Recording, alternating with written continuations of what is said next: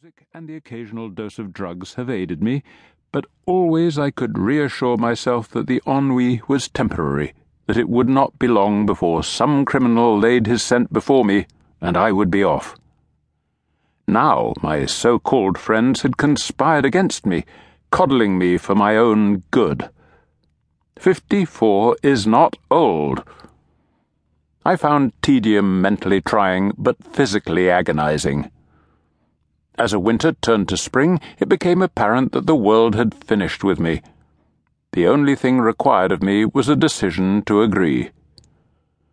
So, that absurdly sunshiny April day, with a throb of distant guns and ominous basso beneath the rhythm of waves against chalk cliffs, and a small, clear bottle in the old rucksack at my feet as my hands used the fine camel hair brush to daub paint on individual honeybees, and my colour assisted eyes tracked their subsequent flight, and my mind circled ever closer to a decision. To be interrupted by slow footsteps approaching across open ground. After twelve years in Sussex, I was well accustomed to busybodies. Everyone in the county knew who I was, and although they took care to protect me from the intrusion of outsiders, they felt no compunction to offer the same protection from their own attentions. Stepping into the village shop for Mrs. Hudson would bring a knowing wink and a heavy handed jest about investigating the choices of soap powder. If I paused to examine an unfamiliar variety of shoe print on the ground, a short time later I would look back to find a knot of villagers gazing down to see what had drawn my attention.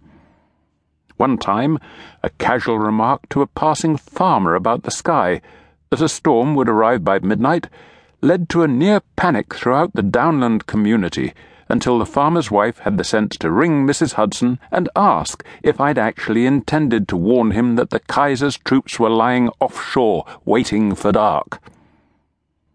Only the pub had proved safe ground. When an Englishman orders a pint, his privacy is sacrosanct. Every so often, perhaps once a year, I would become aware of what is known as a fan.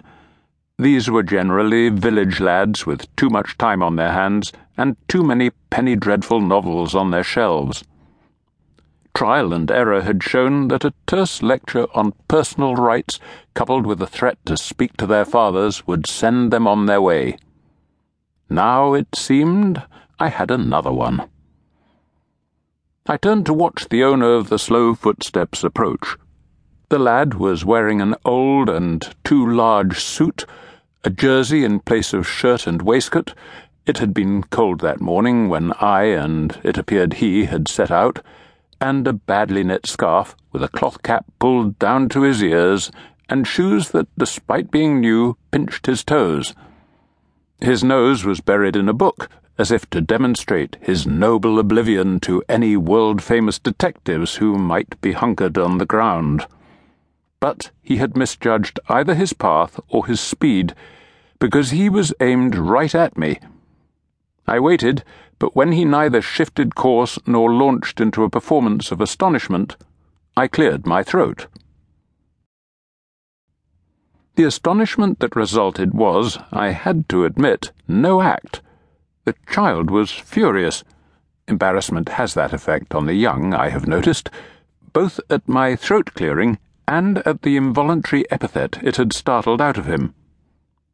He snatched up his dropped Virgil, the Georgics, as one might expect, and demanded, What on earth are you doing? Lying in wait for someone? It being, I presumed, the eternal task of a detective to be lying in wait at all times and in all places. I should think that I can hardly be accused of lying anywhere, as I am seated openly on an uncluttered hillside minding my own business, when, that is, I am not required to fend off those who propose to crush me underfoot. And I turned back to my task of bee watching unaware that my mild, if condescending remark had triggered off an inexplicable response of fury in the young person. He planted those ill fitting shoes into the turf.